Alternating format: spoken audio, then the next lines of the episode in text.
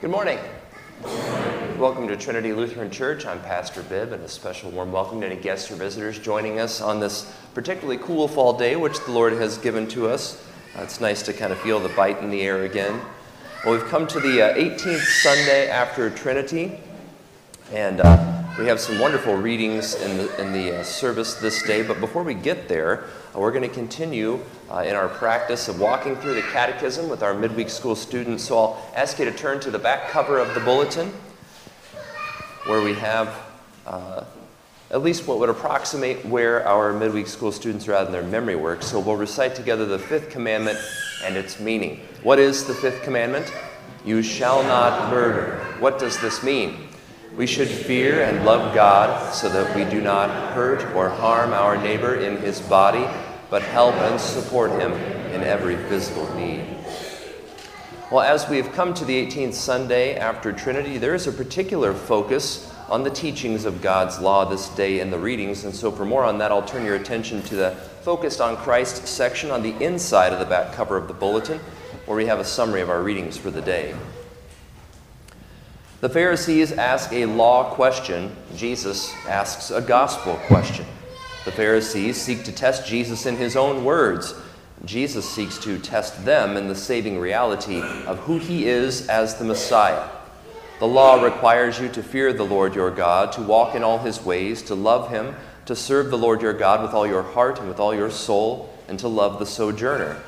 Failure to keep the law perfectly brings judgment. On the other hand, the gospel brings the grace of God given by Jesus Christ, that you may be blameless in the day of his return. Jesus is David's son, yet David's Lord, true God and true man. He is love incarnate, who fulfilled all the demands of God's law on our behalf, that we might be saved from the law's condemnation and sanctified, that is, made holy in the gospel's forgiveness. Thereby we see that God is faithful, by whom you were called into the fellowship of his Son, Jesus Christ our Lord. We do have the great joy of receiving the Lord's body and blood this day, as he gives it to us in and under bread and wine. And according to his word and his testament, he bids us to gather together in unity of confession, not just concerning the supper, but what it is that we confess on the whole as Christians. Therefore, all those joining us at the Lord's table this day, we ask that you be members either of this congregation or of a sister congregation of the Lutheran Church, Missouri Synod, joining us together in that one common Orthodox confession of the Christian faith. Our service setting this day is Divine Service three, as it begins on page one eighty-four. We now sing the first hymn. O God, because without you we are not able to please you, mercifully grant that your Holy Spirit may in all things direct and rule our hearts. Through Jesus Christ, your Son, our Lord, who lives and reigns with you in the Holy Spirit, one God, now and forever.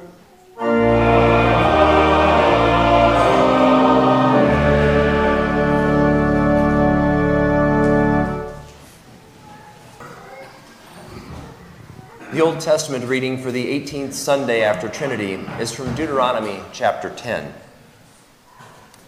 And now, Israel, what does the Lord your God require of you, but to fear the Lord your God, to walk in all his ways, to love him, to serve the Lord your God with all your heart and with all your soul, and to keep the commandments and statutes of the Lord, which I am commanding you today for your good. Behold, to the Lord your God belong heaven and the heaven of heavens, the earth with all that is in it.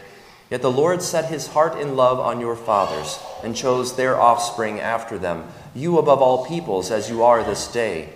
Circumcise, therefore, the foreskin of your heart, and be no longer stubborn. For the Lord your God is God of gods and Lord of lords, the great, the mighty, and the awesome God, who is not partial and takes no bribe. He executes justice for the fatherless and the widow, and loves the sojourner, giving him food and clothing. Love the sojourner, therefore, for you were sojourners in the land of Egypt. You shall fear the Lord your God. You shall serve him and hold fast to him, and by his name you shall swear. He is your praise. He is your God, who has done for you these great and terrifying things that your eyes have seen. This is the word of the Lord. Thanks be to God. The epistle is from First Corinthians chapter one. I give thanks to my God always for you, because of the grace of God that was given you in Christ Jesus, that in every way you were enriched in him in all speech and all knowledge, even as the testimony about Christ was confirmed among you, so that you are not lacking in any spiritual gift as you wait for the revealing of our Lord Jesus Christ, who will sustain you to the end, guiltless in the day of our Lord Jesus Christ. God is faithful, by whom you were called into the fellowship of his Son, Jesus Christ our Lord. This is the word of the Lord. Thanks be to God. The Holy Gospel according to Saint Matthew, the twenty-second chapter.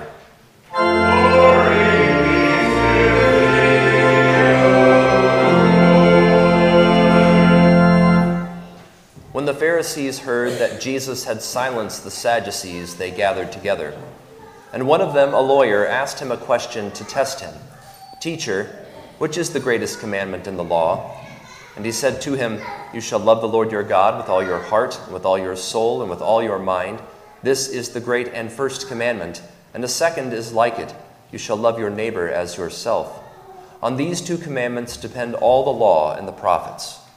Now, while the Pharisees were gathered together, Jesus asked them a question, saying, what do you think about the Christ? Whose son is he?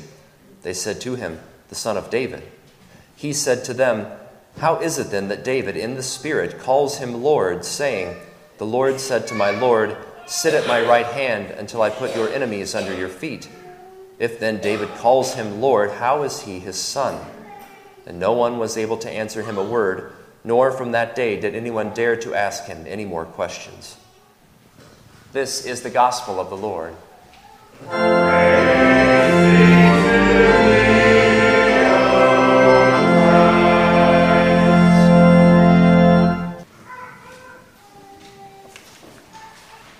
Grace, mercy, and peace be to you from God the Father and from our Lord and Savior Jesus Christ. Amen. Well, it sounds easy enough, doesn't it? What does the Lord require of you other than to fear and love God and walk in his ways? Or as the Catechism would put it, we should fear, love, and trust in God above all things. Pardon me. Jesus summarized it like this in the gospel lesson. My goodness, excuse me. Love the Lord your God with all your heart, with all your soul, mind, and strength, and love your neighbor as yourself. That's all there is to it, right? Love God. Love your neighbor. But of course, as you read Israel's history in the Old Testament, you find the people of God constantly doing the opposite of that. Not loving God, not loving each other. Instead, they were constantly running after other gods and running down each other. Then Jesus comes along and he distills the entire law down to two commandments. Love God, love your neighbor. And ever since, well, it's the same thing. Even in the church, we find that we have all sorts of false gods. Now, maybe they're not made of wood or stone, but perhaps they are printed with green ink or powered by electricity or built with our own two hands. See, our idols are the things that we love more than God, whatever it is that keeps us from being attentive to God's word. And as for loving our neighbor, well, that one's not kept either. We put ourselves above others all the time. And if we do something for others, well, then we expect praise and recognition for it. Love God, love your neighbor. Israel didn't do it, and neither do we. So then, why? Why is this law given? What did God expect to accomplish by giving it to us? Did he think that we would actually do it? Did he suppose that if he just told us something we were supposed to do, that we would do it? Tell me, how does that work with your kids? How does that work with you? Oh, sure, we might do it under duress, right, if we're forced. You might do it to avoid trouble, but you don't do it because you love God with your whole heart and your neighbor as yourself. Folks, let's be very clear about this this morning. God does not give us his law because we can keep it. He gives the law, as Saint Paul said and teaches us, so that our sin will be exposed and even multiplied. We are taught this in Galatians three and Romans five. God gives us his commandments to show us our sin. It's just like the old acronym that you learned in catechism class. The law, what does it do? S O S, it shows our sin. God gives us his law in order to reveal with complete clarity what complete and utter sinners we are. And that if the law is our way of life, we're doomed, dead and damned. Love God, love your neighbor. It's just that easy. That is easy to be doomed to death. And when Jesus comes, what does he do? Well, he comes precisely to do what we cannot do.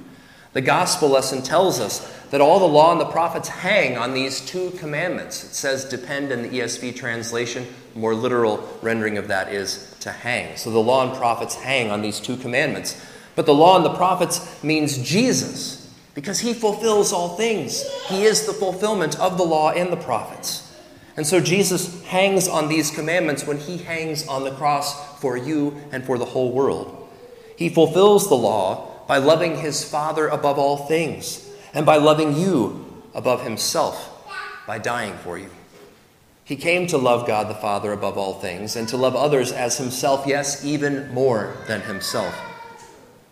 For us, the law is a mirror of condemnation. For Jesus, it is the way of our salvation. By doing what we cannot do and by dying for what we have done, Jesus saves us. His salvation is that he lives the life you do not live and dies the death that you deserve. And forgiveness of sins means not only setting aside the things that you have done against God, have done against God's law, it also means patching up where you haven't done it. Jesus keeps the law and obeys the commandments for you and suffers the consequences of your breaking them.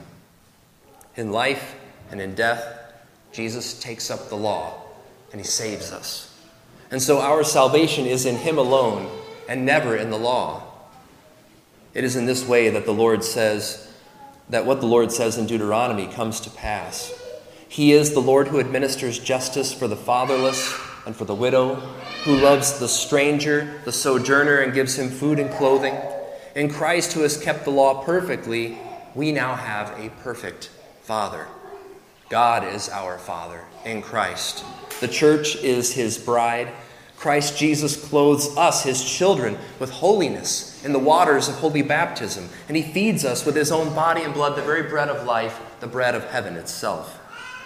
And it is by these gifts that you can be certain that whenever you have fallen down in the presence of God's commandments, you are forgiven. You are forgiven in Christ. It is by these God-given gifts that you may know for sure that what you have failed to do has also been covered by the blood of Jesus.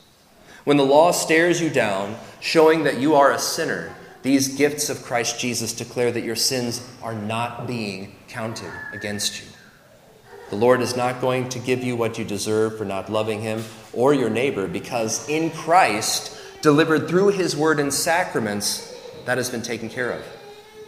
It is finished, it is fulfilled, it is forgiven, and all of this is for you. So then, begs the question, how are we then to live as God's baptized children? We're not in paradise yet, so what does the Christian life look like? Well, we learn how to view the law and the commandments that the Lord gives us. First of all, we know that the law shows us our sin. God demands that we love him above all things and our neighbor as ourselves. These commandments show us clearly what we are to do and not do. They teach us we are sinners and that our only hope is Jesus Christ, who has kept these commandments for us. Put another way, we know that the law points us to our need for a Savior always. That is its chief purpose. We never stop needing that Savior because we never stop sinning in this life.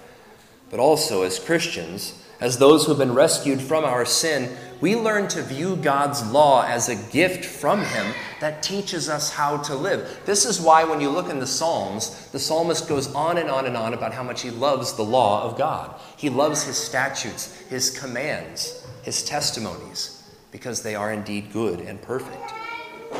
Here in the commandments of loving God and our neighbor, we have a lifetime's worth of work to learn how to love God, to learn his word, and to pray. We have a lifetime's worth of figuring out how to honor and care for our parents, to be respectful of others, to speak well of others, to love our spouses and children and families and others. For you and me, God's law is a treasure in which he teaches us how to live. And most of all, we are rescued from that false way of viewing the law, in which we use the commandments to see how well we are doing with the Lord. You see, by yourself, you're doomed. But in Christ, you have kept all things perfectly. Don't ever let anyone tell you that you must know how well you are doing with the Lord based on how well you are doing. Rather, the law shows you your sin, and it guides you as a believer in Christ in living. But it is Christ and Christ alone who is your life and your salvation. So, it sounds easy. Love God, love your neighbor, but we don't. And because we don't, and we don't because we can't, and we can't because we're always sinners. Our Savior comes and he hangs on the law. He hangs on the cross, keeps the law, and forgives our sins. Apart from Christ, the law condemns us, but in Christ, we have kept all the commandments and are, in God's eyes, holy and perfect. In fact, that's what that word saints means. It is God's holy ones, made holy by Christ. In Christ, we truly do love God above all things, and we love our neighbors as ourselves, even as we actually do learn by the power of the Holy Spirit to do and keep those commandments. Hanging on the law and the prophets, in Christ, they are kept. In the name of Jesus. Amen. The peace of God which surpasses understanding, guard your hearts and minds in Christ Jesus. Amen. In peace, let us pray to the Lord. Lord, have mercy. For an increase of love toward God, that in the confidence of his love toward us in Christ, we may love our neighbors. Let us pray to the Lord. Lord, have mercy. For the church, that her preachers may be proven faithful, and that all Christians would be glad to enter into the house of the Lord, let us pray to the Lord. Lord, have mercy. For the sons of our congregation, that they would follow the way of the Son of God, the faithful bridegroom in his Father's house, who blessed the world by his sacrifice, let us pray to the Lord. Lord, have mercy. That new Davids may arise among us to govern our land faithfully under Christ, the King of kings and Lord of lords, let us pray to the Lord. Lord, have mercy. For the fatherless, widows, and sojourners, that our faithful God would execute justice, providing protection and provision according to his good and gracious will, let us pray to the Lord. Lord, have mercy. For the needy, the troubled, the joyful, and the expectant, especially Helen Tate, Vanessa Burmester, Charlotte Locke, Bob Rash, Chuck Lichty, Lisa Rash, and Ted Phillips, that they may confidently look confidently to Christ, seated at the Father's right hand and subjecting every enemy under his feet, let us pray to the Lord. Lord, have mercy. For those who mourn, especially the families of Ronnie Lyon and Erlene Lakey, that our Lord Jesus Christ, who has overcome sin and death, would give comfort, peace, and strength, and the sure and certain hope of the resurrection. Let us pray to the Lord. Lord, have mercy. That the peace of the Lord would be with us always, that it may remain with his church and be given to, this, to his world, and that we may receive it here in the blessed sacrament. Let us pray to the Lord. Lord, have mercy. For the saints enthroned with Christ in heaven, let us give thanks to the Lord. And for the joy of entering the Lord's house and joining with the whole company of heaven, let us pray to the Lord. Lord, have mercy. All these things and whatever else you know that we need, grant us, Father, for the sake of him who died and rose again, and now lives and reigns with you in the Holy Spirit, one God, now and forever. Amen. Well, again, good morning and welcome to you all on this wonderful day which the Lord has given to us. Um, a handful of announcements which don't appear in the bulletin. First of all, the uh, Esther Circle. Uh, you are asked to meet immediately after the service. And uh, Monica, where was it that you wanted to meet? In the library. Okay, so uh, Esther Circle, please meet immediately in the library after uh, the service concludes here. Uh, and also, as um, uh, you had probably already heard beforehand, but then as we had in the prayers, uh, that Erlene Lakey and uh, Ronnie Lyon have both gone to be with the Lord uh, this past week. And so we do have few, two funerals uh, upcoming this week. So uh, for the Erlene Lakey funeral, the visitation is here at Trinity. It's going to be Monday evening, five p m to seven p m The service will follow the next day here at Trinity at ten o'clock in the morning, okay? And then uh, for uh, Ron Lyon's visitation on Thursday, that's at ten a m and it goes until eleven forty-five a m, uh, followed right after that with the service at noon. Uh, Erlene will be um, interned at the Trinity Cemetery, uh, Ron over at Fairhaven, and the committal prayers will immediately follow the funeral service, then with a lunch back here at Trinity. Um, And as uh, a check, the obituaries are uh, posted there on Bitteker's website as well if you would like to see those. Uh, so looking ahead at the calendar this week then, um, we have Hands of Mercy immediately following adult Bible study today. That's at eleven fifteen. Uh, and then Tuesday, of course, we have uh, those events with uh, the uh, Erlene Lakey funeral at ten o'clock in the morning. Uh, and so um, Trinity Classical Classroom. Uh, I'm assuming that you all still be meeting, but just off in uh, a side room, perhaps? Okay, all right. Well, thank you for your flexibility. Um, Wednesday, uh, we'll have our midweek school at three thirty, followed by workout class at six, and then choir at seven, and then Thursday, uh, visitation and funeral for uh, Ronnie Lyon. Uh, also, the um, District Church Workers Conference is being held Tuesday uh, in the afternoon and evening into Wednesday uh, down to Lake of the Ozarks. I'm going to run down real quick and be back. I won't be there for the whole thing, uh, but there are a couple things that I need to uh, take note of there, so I'll run down there and be back. Uh, so if you if you can't catch me in the office number, please call my cell, uh, and I will be available um, all week long uh, there. So call or text me if you need me on my cell phone. Also, Trinity Women's Guild uh, cookbooks are available, fifteen dollars. Make a great Christmas gift. Any questions you might have, please ask Aaron Waters. Again, the Hands of Mercy event, that's after Bible study today. Uh, please contact Nan if you have any questions. And then I mentioned the Fall District Pastors Conference there as well. Anything I may have missed? All right. Seeing nothing then, go in God's peace, knowing that Christ has fulfilled the law for you. He is your forgiveness, life, and salvation, and He sends us forth in His love, Uh, to love and serve our neighbors. I'll greet you at the door.